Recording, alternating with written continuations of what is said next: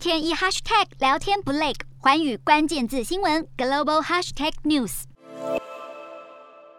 这一节的寰宇大话题要来关注到的是，日本央行在二十八号的时候是加倍承诺，他们要持续的保持宽松政策之后，为了要严格的抑制利率的扬升，还加码宣布了每天是要无限的购买公债。那么市场感到惊喜的结果，促使了日元暴贬，贬破了一百三十大关，美元兑日元在二十八号的时候是触及来到了二十年的最高。那么专家普遍就预期了未来日元恐怕是会下探到一百。三三十五，更直言，即便是反弹了，也不会升破一百二十五。那么今年以来，其实日元对美元已经贬值大约十六日元，原物料价格大涨，也导致了日本的贸易逆差是不断的扩大，也加速了日元的颓势。那么由于日元是急速的贬值，加上呢油价也是狂涨，这个是让日本一般的家庭他们今年的开销预计就会要多负担大约是新台币一点四万元。那么有分析师就表示了美元。日元的这种走势，主要就是由于美国和日本长债之间的利差扩大。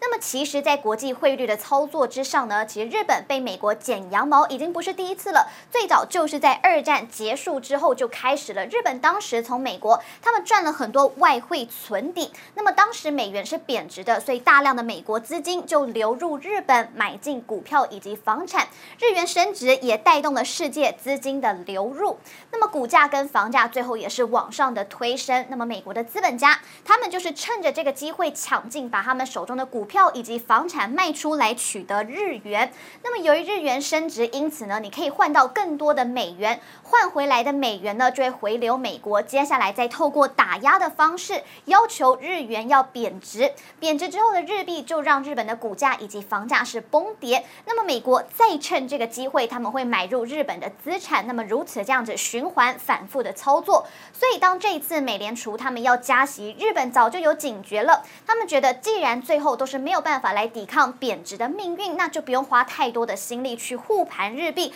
不如呢，就是让日币这样子快速的贬值，锁住一些来不及出逃的国际资金，那么减缓日本的经济再度的被拖垮。那么同时，日币贬值也是利于出口，有机会的带动整体。